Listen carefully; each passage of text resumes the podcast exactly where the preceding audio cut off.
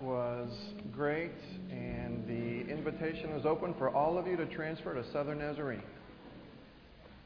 And if you need directions, I brought them with me. So, thank you guys very, very much. I, uh, I am, uh, I, I'm, a, I'm a bit cynical, so it's, it's at times hard for me to be led in worship, but I was tonight for sure. So, thank you, thank you very, very much. You know, the term revival is an interesting term. It's kind of feeding back up here a little bit. I'm not sure if you guys can hear that up there. There we go. The, the term revival is an interesting term. I, uh, I'm trying to work through in my head what it means. I, I, um, I have an idea, though, that, that I am here to remind some people as to how and why we are Christian. And so maybe uh, this is the fall reminder. I don't know about revival, but it's the fall reminder. Tonight's sermon is as much testimony as it is sermon.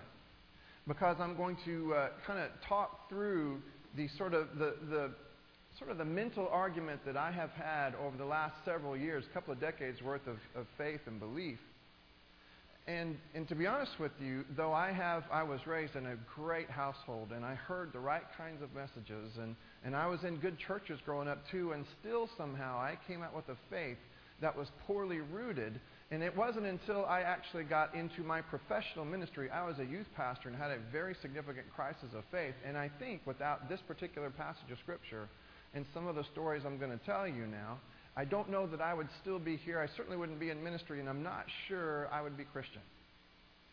And so I want to kind of walk you through that particular season of my life and that entire conversation that I was having with God and with other people and internally.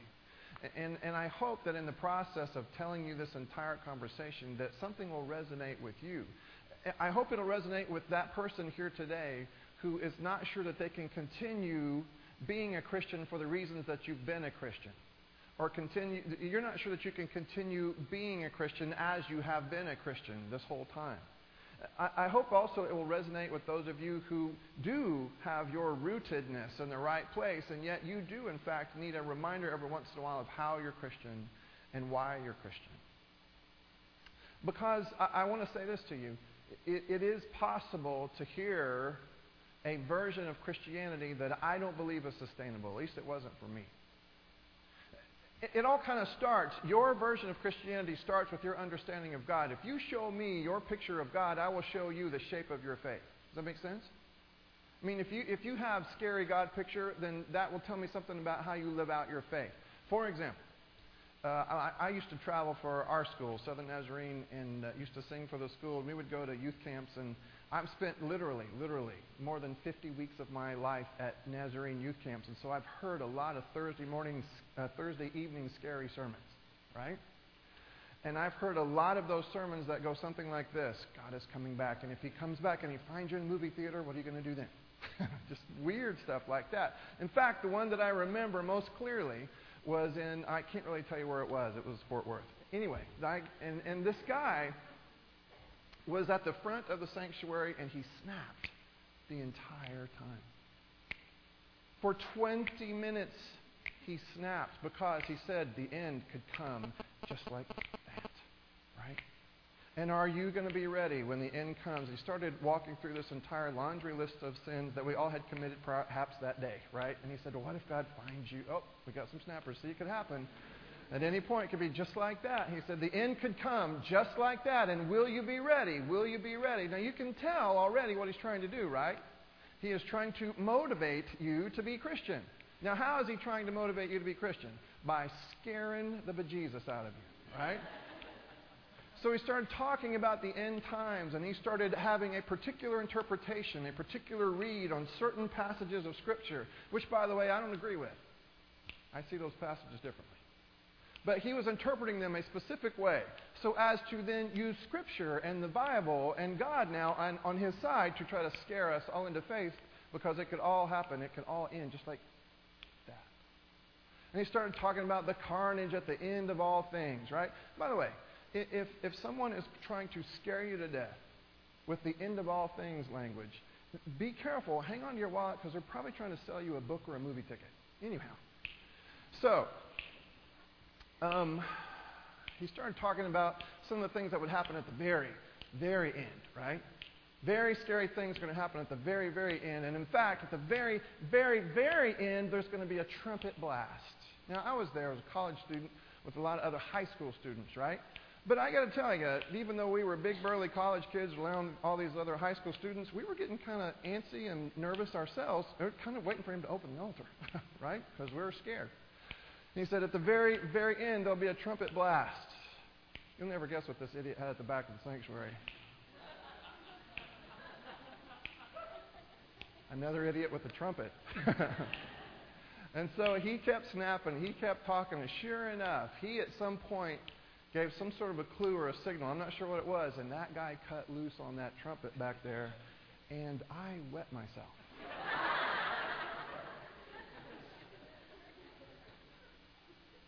now, what do you think happened when he opened the altar? That's right. I was throwing high school kids out of the way to get to the altar. I was getting down to the altar no matter what. I was going to get down to that altar. I was throwing freshmen out of the way just to get to that altar. And when I got down there, I was like, okay, God, I'm sorry. Don't kill me. Don't kill me. I don't, want any of this to happen to me. Blah, blah, blah, blah. I was petrified. And I need to tell you, I was an amazing Christian as long as I was petrified. About 40 minutes. But I was a solid, saintly Christian for 40 minutes. And then when the fear wore off, so did the commitment. Now, if you have this particular view of God, if you understand God to be judge, jury, and executioner, and you find yourself afraid of that image of God, and that is your motivation for faith, if that is how and why you're a Christian, not only is there a certain shape to your Christianity, but I got to tell you something, that is not sustainable. And when you're no longer afraid, that will compromise your Christian commitment. Everybody with me? Now, there are other, there are other views of God. It's not all judge, jury, executioner. Sometimes it's the mom who guilts you to death when you don't call home every half an hour. Right? Now, don't raise your hand or point, but do you know somebody like this? It's the God who, for whom you never quite measure up. And they're quick to remind you that you never quite measure up. You know, your brother did it so much better. Your sister did it so much better. They're such nice, the other family has such nice kids. and so it gives you this faith that is sort of a comparison sort of faith. You only understand your faith in comparison to somebody else's faith. And I need to tell you this too. That also, you'll find that that is unsustainable as well. Because eventually you'll get so tired of the comparison game, you'll recognize that you will never actually win the comparison game You'll get so tired of it that you will give up altogether. Now, again, this is testimony. I'm walking you through some of the different understandings of God that I had and the different sort of manifestations of faith that I had that were not sustainable.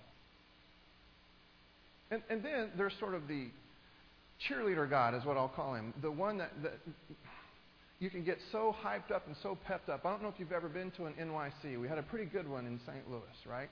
But there were some other good ones in years past, and, and the one in, in Toronto that I remember in 1999 was incredible. And, but there have been other situations, and there have been other services, there have been other mission trips, let's say, when I got so hyped up and it seemed like God was carrying pom poms around. As long as He was excited, as long as I was excited, my Christian commitment was good.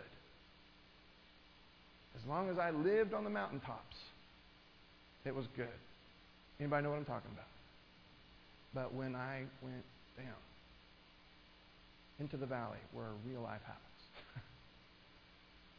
if that was my image of God and this was my manifestation of faith in response to that image of God, then somehow when I wasn't excited, I wasn't quite as Christian.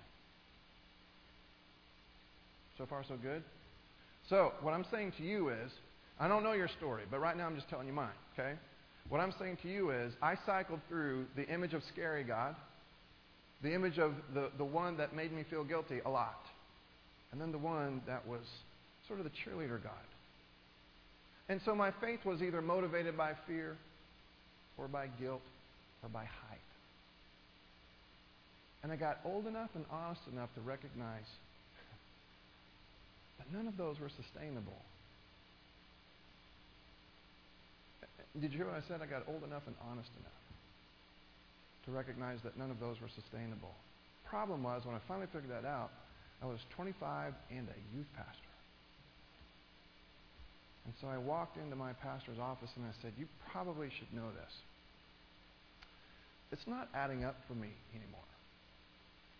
And if I don't find some other images of God and then some other motivations to be Christian, I don't know if I can make this work. I don't know if I can say what I say with a straight face. Not only that, I'm not sure what I'm going to do with my life.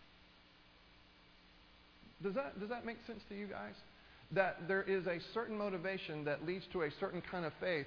Uh, but you recognize, right, that not all of these different understandings of God motivate faith in ways that are sustainable. Do you understand that? You know that the hype doesn't last forever, right?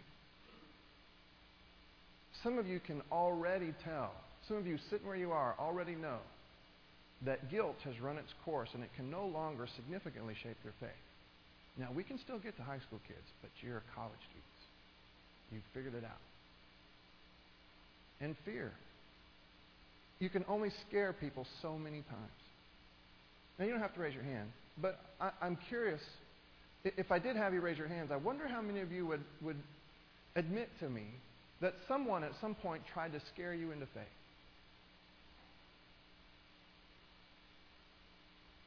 Yeah. A lot of you have had that experience. There is still in Oklahoma City, uh, center of the progressive culture universe, as far as I can tell. There is still in Oklahoma City a hell house.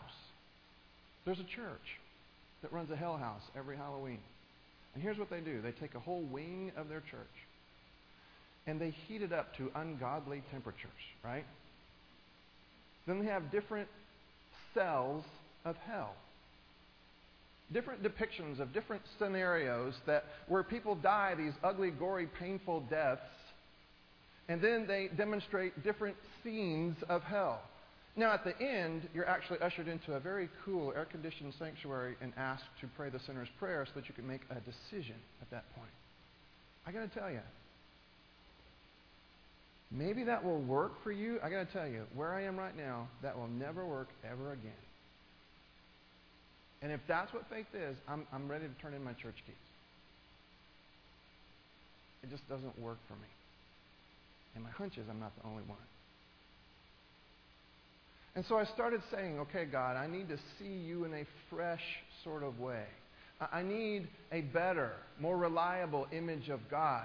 God, I, I, need to see you in a fresh sort of way so that somehow I can go about this Christian thing in a fresh sort of way. Because, God, truth of the matter is, God, I want to be Christian.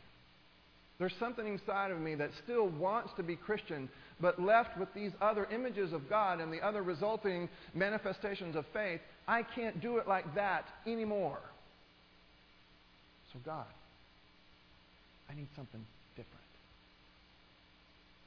And I got it. Turn your Bibles with me to Genesis chapter 12. We are going to end up in Genesis chapter 15 and I'm going to tell you some things that, that may be somewhat surprising to you, but I'm telling you they are straight out of the Bible. I'm going to give you a, a, a perspective on a, on a hero of faith. We're going to end up in chapter 15, but it's important that we start in chapter 12. And I don't need you to read backwards at all, not into chapter 11, but I will tell you this. Uh, what you have in chapter 11, at the very end of chapter 11, you have the retelling of the story of Abram and Sarai, at least their ancestry. Abram, who will become Abraham. I said to this, this to you this morning that God's in the name changing business. Well, this is Abram, but at some point he will be Abraham. But we're only going to call him Abram. Got it? Because that's what the Bible says here. And Sarai, she will someday be called Sarah, but Sarai is what we're going to call her because she's not yet Sarah. That didn't happen until chapter 17. We're just going to be in 12 through 15 today. So this is Abram and Sarai. And what we're told at the end of chapter 11 is that Abram and Sarai are childless. Childless. Infertile. You know, for us, the term infertile, infertility is sort of a scientific, medical sort of term, but for them, it was kind of a religious curse. To be infertile was to be cursed. Now, these were not God fearing people just yet. In fact, it is straight out of the Bible in Joshua 24. Don't turn to it now, but straight out of the Bible in Joshua 24. But check my work. You need to go see it later. It says that Abram worshiped the gods beyond the river. Abram was not yet a God fearing man. In fact, the gods beyond the river, for all intents and purposes, we think that these were fertility cults that Abram and Sarai participated in. Fertility cults. How many of you have taken world history and you know terms like the Fertile Crescent or Mesopotamia or ancient Sumer? Have you ever heard of the term ziggurat? You know what a ziggurat is? All right. Well, we think that Abram and Sarai participated in those sorts of fertility cults. So it was a really, really, really bad thing to not be fertile when you were practicing members of a fertility cult. And so they understood themselves to be cursed by the god or gods that they were trying their best to worship and follow. And, and now, when we find them, they are up in years. They're a long way up in years. In fact, old enough that they could probably, with reasonable expectations, they could probably stop hoping and praying for kids. They were that age. They were that old. Make sense? So here you have Abram and Sarai, who understand themselves to be cursed, or at least not blessed, who, are probably practicing members in a different faith system altogether, and then the voice comes seemingly out of nowhere and says this. Now I'm reading out of the NRSV. I don't know what you're reading out of, but first three verses of chapter 12. Now the Lord said to Abram, Go from your country and your kindred and your father's house to the land that I will show you.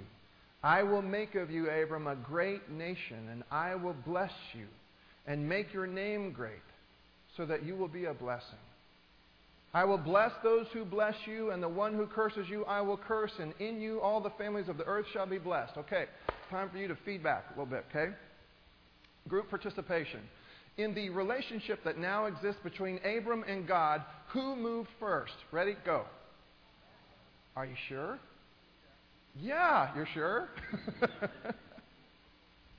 Remember, this Abram and this Sarai, they were worshiping other gods beyond the river. Do not forget this. Do not forget this. This is huge. This is foundational for your faith and my faith. You ready for this? God moved first. You're not always told that. Sometimes you are told, or at least left with the impression, that you've got to get it together and then come to God. That's not true. God moves first. If we're talking about God and Saul, who had become Paul, who moved first? That's exactly right. Now, why do we think otherwise? God, in His grace, in His passion, in His love, God moves first for you too. God moves first. If this is a dance, God's leading. And he calls to Abram and Sarai and he says, Okay, I will bless you, and I will bless you with a lineage. I will bless you with a family tree. I will bless you with descendants. Come on, follow me. And for the promise of a child, they get up inexplicably. They get up and they move. Can you imagine what that conversation must have been like between Abram and Sarai? Now, Sarai, I know you're 70. And I know you're pretty well settled here. But a voice said we should move to nowhere, and I think we should go. But for the promise of a child, she went too. Now, I don't know if you've ever read the whole of chapter 12. It's kind of PG 13. Would you like to read it? Is that yes? Okay. Uh, turn over to verse 10. We're going to read this. So, Abram and Sarai, they, they move. They are obedient. But Abram is not yet a hero in faith. Is everybody with me there? Abram is not yet fixed. it's, it's a good thing, right? That, that God continues to move first. By the way, when God moves first, he, don't, he doesn't do it just once. God seems to always be moving first in this relationship with Abram. So maybe he does with you too. God moves first. God moves first. Abram screws up, starting in verse 10. If you don't believe it, watch this. Now, we're all adults here mostly. Now, there was a famine in the land, so Abram went down to Egypt to reside there as an alien, for the famine was severe in the land.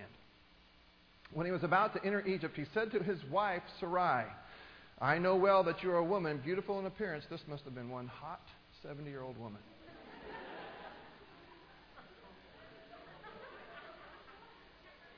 Right?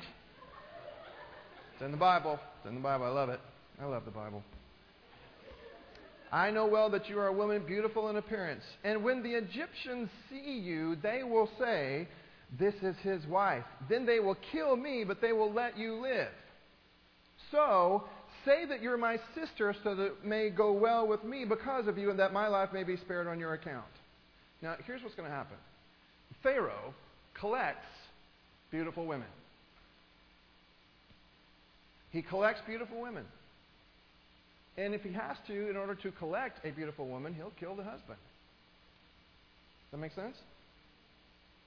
Now, he may not kill a brother, but he's going to kill the husband in order to collect a beautiful woman. It doesn't matter to him what ethnicity. He collects beautiful women. All right, here we go. When Abram entered Egypt, the Egyptians saw that the woman was, in fact, very beautiful at 70. When the officials of Pharaoh saw her, they praised her to Pharaoh, and the woman was taken into Pharaoh's house. And for her sake, he dealt well with Abram, and he had sheep, oxen, male donkeys, male and female slaves, female donkeys, and camels. He paid for Sarai. And Abram let him. So, in other words, what Abram says to Sarai is this Look, I'm the guy who's been given the promise. You've got to make sure that I live, okay? Now, I don't know what's going to happen to you in Pharaoh's house. It may be bad but at least they won't kill me. And who knows, maybe, maybe Pharaoh will pay me for you. Now, that is not a conversation that went well either, right? But she went along with it. Now, there is some indication here that Pharaoh collected women and not just to look at them.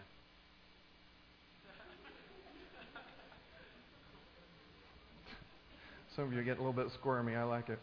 All right. Verse 17. So after he pays for Sarai, watch what happens. Verse 17. But the Lord afflicted Pharaoh and his house with great plagues because of Sarai, Abram's wife. So Pharaoh called Abram and said, What is this you have done to me? Why did you not tell me that she was your wife? Why did you say she is my sister so that I took her for my wife? Took her for my wife. Now then, here is your wife. Take her and be gone. And Pharaoh gave his men orders concerning him, and they sent him on the way with his wife and all that he had. Wonder what that next conversation with Sarai was like. Not exactly a hero in faith, was he? In other words, so far, in the relationship between God and Abram, who's the central character?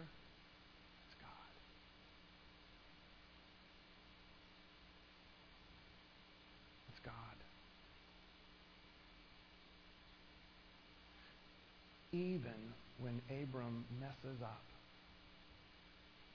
And for all intents and purposes, turns his back on the promise. Man, if there's going to be a relationship at that point, someone's going to have to carry it, and apparently it's not going to be Abram. So who carries it? Talk back to me. Who carries it? It's God. Now, God has promised a child. We've already said that in chapter 12. I want you to turn over to chapter 15. It's going to get even more strange here before it sort of resolves itself. God has promised Abram a child, but several years have passed. So many years have passed since the original promise that now Abram is starting to doubt God. You don't have to raise your hand, but my hunch is I'm not the only one who's doubted God or the promises of God. Right? So many years have passed now that Abram's getting a little bit lippy with God. God, you said. And I'm not seeing any evidence yet. So here you go. Chapter 15, verse 1. After these things, the word of the Lord came to Abram in a vision. Do not be afraid, Abram. God's coming to pat Abram on the back and encourage him again. God's making his move again. I am your shield. Your reward shall be very great. But Abram said, Oh, Lord God, what will you give me? For I continue childless, and the heir of my house is Eliezer of Damascus. And Abram said, You have given me no offspring, so a slave born in my house is to be my heir. He's now old enough that he's starting to worry about his own death and who's going to get his stuff. And he really, he left a very comfortable life before on the promise of a child. So at this point, to not yet have a child means that God has not been faithful to his side of the bargain, or at least it seemed that way to Abram. And in fact, he's right. Had he died that day without a child, all of his belongings would have gone to Eliezer of Damascus, a slave in his household. They had to go somewhere. And there was no son, there was no child. So he'd go to this slave. But the word of the Lord came to him in verse 4. This man shall not be your heir. No one but your very own issue shall be your heir. He brought him outside and said, Look toward heaven and count the stars if you are able to count them. Then he said to Abram, So shall your descendants be. And Abram believed the Lord, and the Lord reckoned it to him as righteousness. In other words, here's what that very important phrase means. When Abram again believed God, God recognized Abram's belief as confidence in the relationship. Make sense? Now, he didn't just promise him a kid. He actually promised him a place to raise a family, too. He promised him not just a kid, but land as well. So, here comes that promise again. Then he said to him, I am the Lord who brought you from Ur of the Chaldeans to give you this land to possess. But he said, O Lord God, here he goes again, how am I to know that I shall possess it? Now, what happens next is incredibly odd. incredibly odd to us, but not incredibly odd to Abram. Because what happens next is, is what's called actually, and what would have been called way back when, in their native tongue, they would have called it a suzerain treaty. It, it was a treaty struck up between two parties of unequal strength. In fact, it would be a treaty struck up between a winning side and a losing side. And what God here says is go get me all the ingredients necessary for a suzerain treaty. So Abram has doubted God again. And it seems like, I think this is how Abram interprets it, when God says, okay, you have doubted me for one last time. Go get all the ingredients necessary for a suzerain treaty, and we're going to make this public sort of ceremony in which you're going to commit to me for the last time. That's how Abram took it. Now, did you see the little shopping list that he gave Abram right here? All ingredients for a suzerain treaty. Verse 9, he said to him, Bring me a heifer three years old, a female goat three years old, a ram three years old, a turtle dove, and a young pigeon. Now, ultimately, he lets the birds go but here's what he does with these three year old animals. Now, three years old. I don't know if you've spent much time on a farm, but a three year old animal is pretty well full grown heifer, goat, and a ram. In a suzerain treaty, what you do is you take these animals, full grown that they are, and you cut them in half like this. And then you take those two halves of that bloody carcass. You take the heifer you put the front half here, you leave a walking space, and you put the back half here. Then, once you've cut that goat in half, you put the front half of that bloody carcass here, and the back half here. That's kind of gross, isn't it? Then you take the front half of the ram, you leave a walking space, and you put the back half here. So what you've made here is a pretty horrible, horrifying little bloody path. But this is what God demanded that Abram do. Now, let's stop. Don't read ahead. What must have been going through Abram's mind? See, because he is familiar with suzerain treaties. He has seen these things happen before. A lot of times they happen after some sort of a military conflict. And let's say that this side of the sanctuary completely dominates and thrashes this side of the sanctuary. And what happens is there's a suzerain treaty. Amen. Way to go. Fight the power. All right. So what happens is this side over here demands that this side over here furnish the animals for a suzerain treaty, and then they're all sort of cut up, and you have this big bloody path. Then the leader of this side over here takes the leader of this side over here, grabs that person by the back of the neck, announces the terms of the surrender. Then, at the completion of that announcement of the terms of surrender, then the stronger party forces the weaker party to walk this bloody path and stop and consider the fate of the animal at every step. And at the end of this little bloody gauntlet, the point is pretty well made. If you don't hold up your end of this bargain, there'll be a fourth step to this bloody path. Now, again, Abram has seen this before.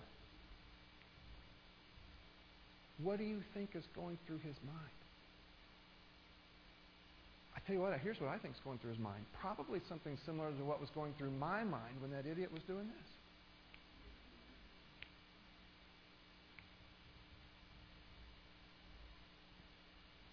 Right? Now, again, it's just us. Don't raise your hand. Don't point. but listen to me. How many of us have those days where we still consider God to be the giant, big, bloodthirsty God? who motivates our decisions by scaring us, leveraging us, intimidating us. Abram seems all too willing to accept that view of God right here, right now. And so he does as he's told. He goes and he gets three animals. He cuts them in half. It's a big bloody mess. He arranges the pieces. There's a bloody path. All right, let's go back to Scripture. Verse 12. As the sun was going down, a deep sleep fell upon Abram, and a deep and terrifying darkness descended upon him. Well, I guess so. Now, what you have next is sort of the terms, and, and actually, they don't sound that bad. Now you get to verse 17. Now watch this. If you're not paying attention, if you're sleeping, or if you are drifting, you're going to miss this. And I want to tell you, verse 17, Genesis 15, 17, turned the universe for me. Everybody here? Now, in the Bible, in the Old Testament, in the New Testament, when there is smoke and fire, God is present. All right? You can see that, right? In the, in the New Testament, at Pentecost, there's smoke and there's fire, but also in the Old Testament, pillar of fire, pillar of smoke. Here, before all of that, the pillar of fire, pillar of smoke, here, you have smoke and a fire. God shows up for the suzerain treaty. Abram thought that he showed up to grab Abram by the back of the neck and force him to walk this path. Look at verse 17. When the sun had gone down and it was dark, a smoking fire pot and a blazing torch appeared and passed between the pieces. Some of you missed it.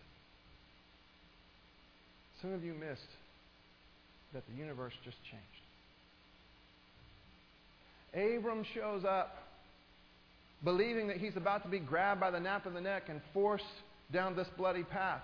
But God shows up, and just as Abram's about to take his first step, God himself cuts in front of Abram, and God himself, God himself walks the bloody path. Do you know what just happened?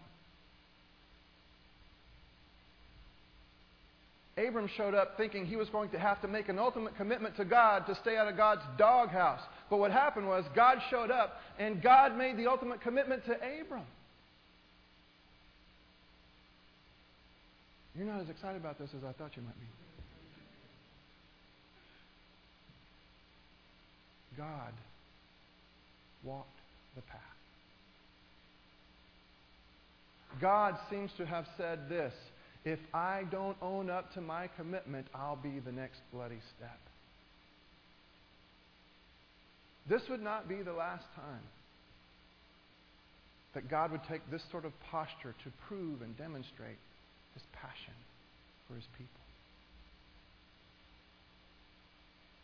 Now, where in here does God demand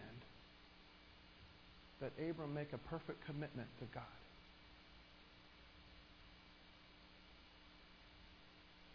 You can look all day and you won't find it. What you will find is that God has made a perfect commitment to Abram.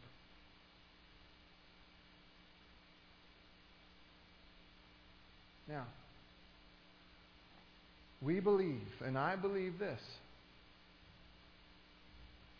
that you have to respond to God's commitment to you. That you have to take Him up on it, that you have to say yes. But please understand this. While I believe that deeply and thoroughly, if you, sitting where you are, understand yourself to be a Christian today, you better know that it has more to do with God than it does with you. If sitting where you are today, you experience what you understand to be a growing, thriving, deepening relationship with God, please know that while your commitment is needed and necessary and good, it has more to do with God's commitment to you than it does your commitment to God. Listen to me. The universe needs to be turned upside down for some of you. Listen to me. Christianity. Christianity is that odd way of being alive wherein we recognize that God continually makes the first move with us, leads in the dance with us, and leaves us the opportunity to choose Him back. But God constantly and consistently and continually chooses you, and He even knows you. And He still chooses you. Catch that? God knows you and still chooses you. He even knows that about you and He still chooses you. You see, on those days when your commitment wasn't up to snuff, God's was. On those days when you could not find it within yourself to be faithful, God was.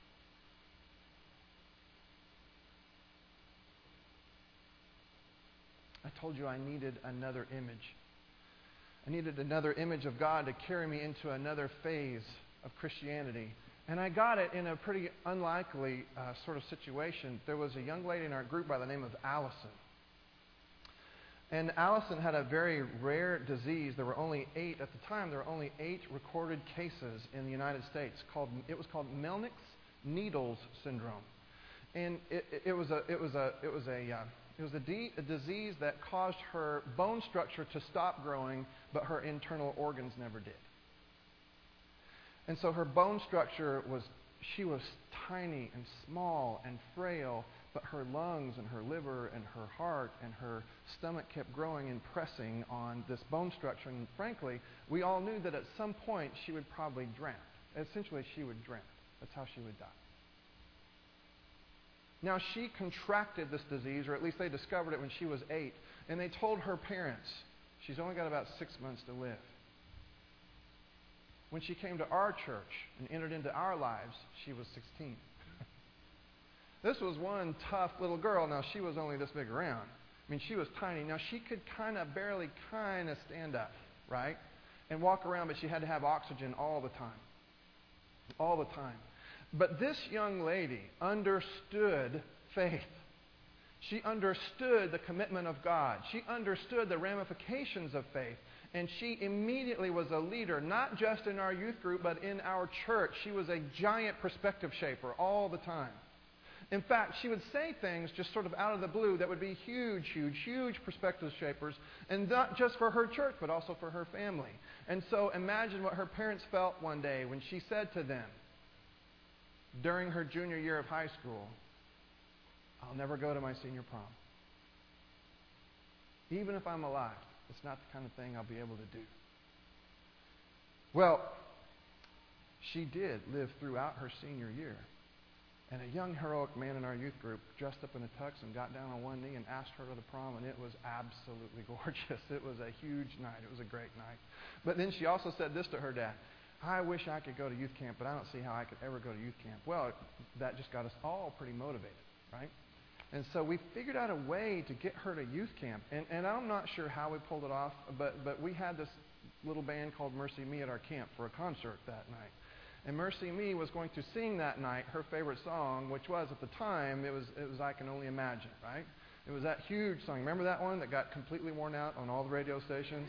Before it got worn out, this was still a very popular song. It was Allison's favorite song. And I was with Allison at the very back of a very long sanctuary, probably at least this long. And there was just people, wall to wall of people. And they called for Allison from the front. And it scared me to death. But the crowd kind of got into it, and they picked her up, wheelchair and all, and passed her all the way to the front. Oh, I know, it was horrifying. We were always scared to death and put her on the platform, and then they sang right up in her face. They sang, I can only imagine. it was just, it was one of those heaven and earth overlapping sorts of moments, and it was just unbelievable. Allison graduated high school and went on to SNU to study social work. Who better to study social work than Allison Lester? And she did great her freshman year. And into her sophomore year, she had to take a little bit of a reduced load the, the, during the fall semester because she just wasn't feeling well. We all kind of knew how it was going to go. There would come a point at which, when Allison was unable to breathe, she would probably be at home with her mom, and her mom would call her dad, who to this day still runs the entire physical plant there at Southern Nazarene. Her dad would rush home to their home in Bethany and then rush her to the hospital, and they would call me, and I would try to meet them there. Well, it happened during that fall semester. And it happened just like that. Allison found herself unable to breathe. So her mom called her dad. Said, Ron, it's pretty bad. You need to get here. Well, by the time Ron got back to the house, the paramedics were already there, and the ambulance was already there. And it didn't matter how she postured herself, she could not breathe. They tried to lay her down flat of her back, and she couldn't breathe. They tried to roll her over on her side, she couldn't breathe. Tried to sit her up, she couldn't breathe. Tried to put her up on the gurney, she couldn't breathe. Turns out, it's the only way she could breathe. She could only breathe if her dad got up on the gurney.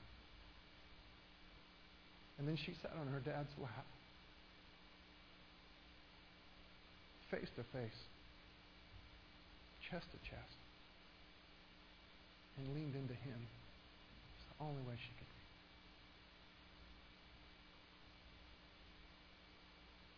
And so he got up on the gurney.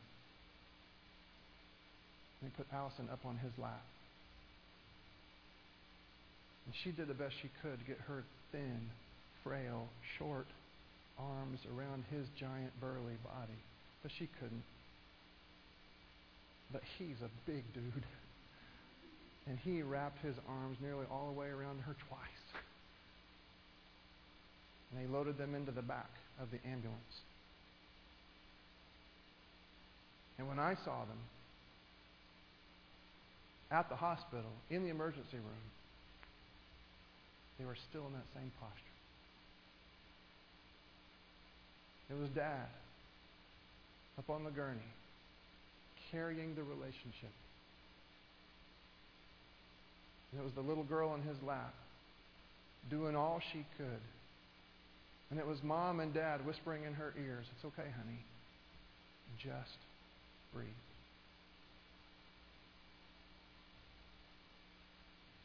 Just breathe.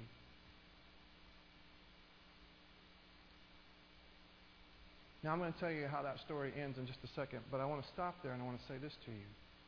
Not only was it one of the most proud moments that I have ever had as a pastor, being allowed to be in the room when something that beautiful was happening, I got my image that carries me to this day.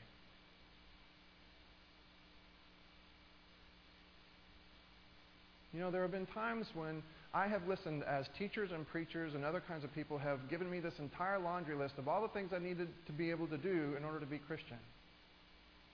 I'm going to reduce that for you today. You ready? Just breathe.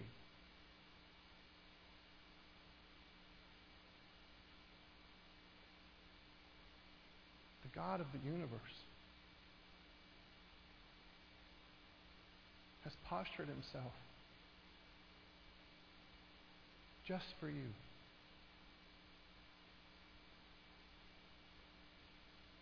The God of the universe has postured himself just so, just for you, and says to you now, just breathe. My arms are bigger. My arms are stronger. My arms will carry the relationship when yours can't. But stay here with me and breathe. Stay here with me and breathe. Forget the young youth pastor part. The believer really needed to see that posture of God and needed to recognize that my Christianity was not something that I invented and then gave to God. My Christianity was something that God did in the fact that He postured Himself just so that He could have me heaped up on His lap and say to me, just breathe. Participate. That's how you participate. Just breathe. Just breathe. Is it hard to be Christian? Sometimes. Sometimes it's really hard to be Christian. How do you do it? Well, you just breathe.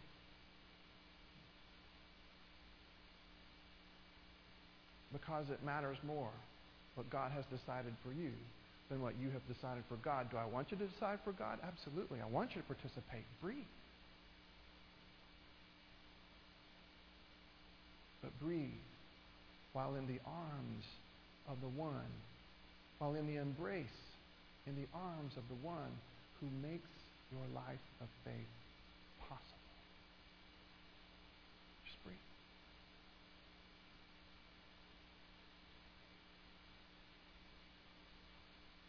I could, I'm not sure how long I stood there and watched this. But kind of like she had lived for a, a very long time with this disease, much longer than the doctors thought that she could, she existed in that state much longer than the doctors said she could. Much longer than the doctors thought she would be able to. Seems like as long as Ron was there, holding her like this, she found it within her to breathe. Now, the breathing did taper off. And it started to get critical, but nobody was rushing around or moving around. The doctors had already said to Ron and Kara, her mom, We've already done all that we can do. There is nothing more than we can, that we can do. So just hold her. Hold her until she slips away. And that's exactly how that went. her breathing got more and more and more shallow until finally her mom started to whisper in her ear, and her dad did too. It's okay. There's somebody else ready to hold you. She slipped on. And I never thought I would say at the beginning of my pastoral ministry that there would be a death scenario that would be beautiful, but I can't tell you how beautiful that was. And with that family's permission, I travel the country telling that story because they agree that God was in that scenario and in that circumstance. And Ron and Kara tell me to tell you if there is something in this that allows God to be imaged in such a way that you can breathe and carry on and praise God. Now, for me. The image of scary God is not going to maintain a sustainable faith. The image of guilt ready God is not going to maintain a sustainable faith with me. The hype God, fun as it is, is not going to maintain sustainable faith where I'm concerned. But I tell you what, the God who constantly makes the first move, the God who constantly commits and continually commits and sacrificially commits and who beckons me to breathe, the God who loves me and leaves me in a position to live out my response. My life becomes the I love you too. That has been sustainable for me for at least the last 17 years. Now, I don't know how. I, I don't know how you have rooted your faith. I would caution you that if your life of faith is anything other than a response to God's first move of love and grace, if it's somehow rooted in fear, guilt, or hype, or something else, I would caution you at least consider that it could be rooted somewhere else. So maybe there are some people in the room who would say, you know what? I've actually never rooted my faith anywhere. But I think I'd like to root it there in the God who walks the path. Maybe there are some of you in here like me who grew up trying lots of different places to root faith. and maybe you have heard something tonight that resonates with you. And maybe you, like me, several years ago, said, I would rather root it in the love of God that moves first. So that my life can be the lived out, I love you too.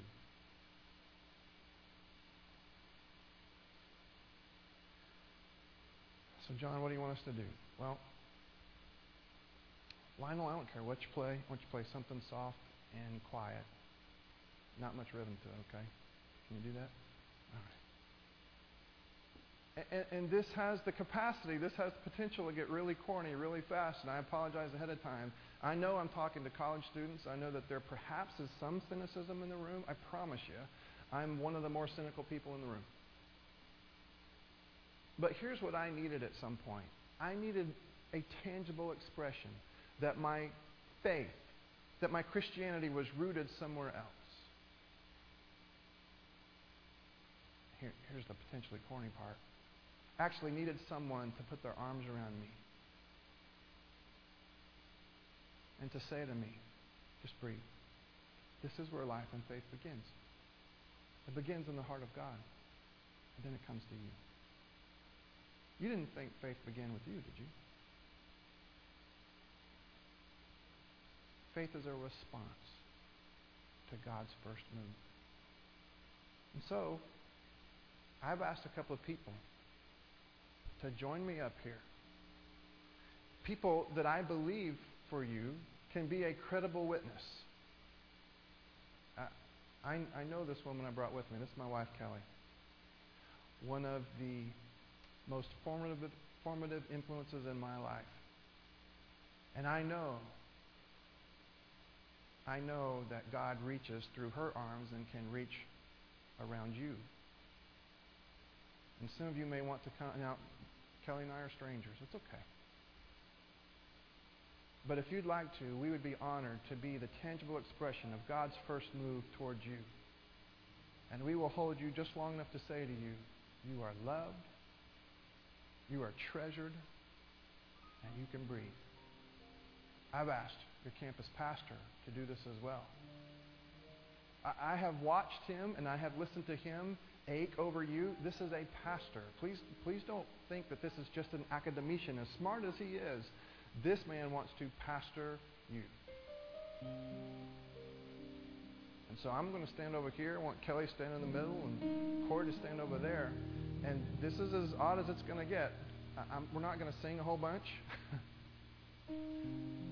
and I'm not even going to make it easy on you by having you stand. And we're going to take some time. If you need to go study, you can go study. But my hunch is there's somebody in the room that needs this tangible expression, this tangible reminder that faith starts with the arms of God. And you do us the honor of allowing us to communicate that to you. We are, just for tonight at least, the imperfect representations of the arms of God that wrap themselves around you, that say to you, just breathe. And if you'd like to take that step and root your faith, or reroute your faith in love, so that you can live out your response, then this little exercise is for you. You may not need it, and that's totally okay. If you don't, that's okay. Please be quiet. If you need to leave, leave quietly. But there might be somebody in the room.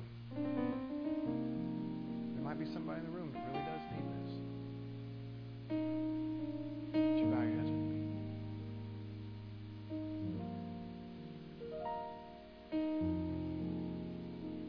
Father, you. Uh,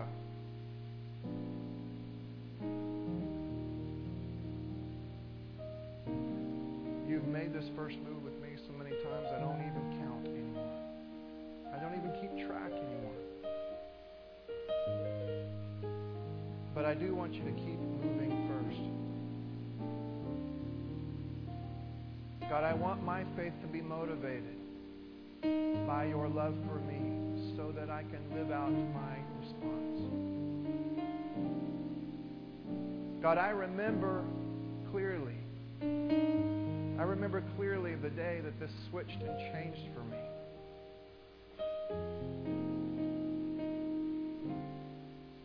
My prayer, Lord, is that someone, my prayer, Lord, is that someone tonight, at least one person tonight, can have that same sort of universe changing sort of moment that will allow for the life of faith to be moved and motivated finally not by fear and not by guilt and not by hype, but by this simple, consistent, continual, suffering, sacrificial love that you have for us.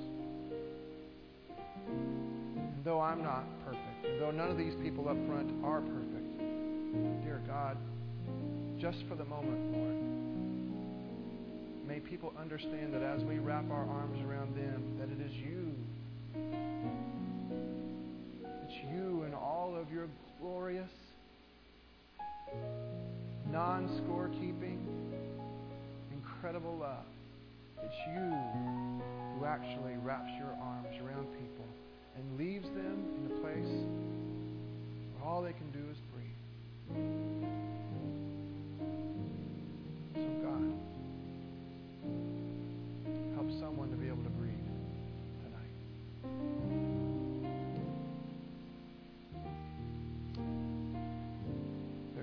Other people over here, your president and the district superintendent as well.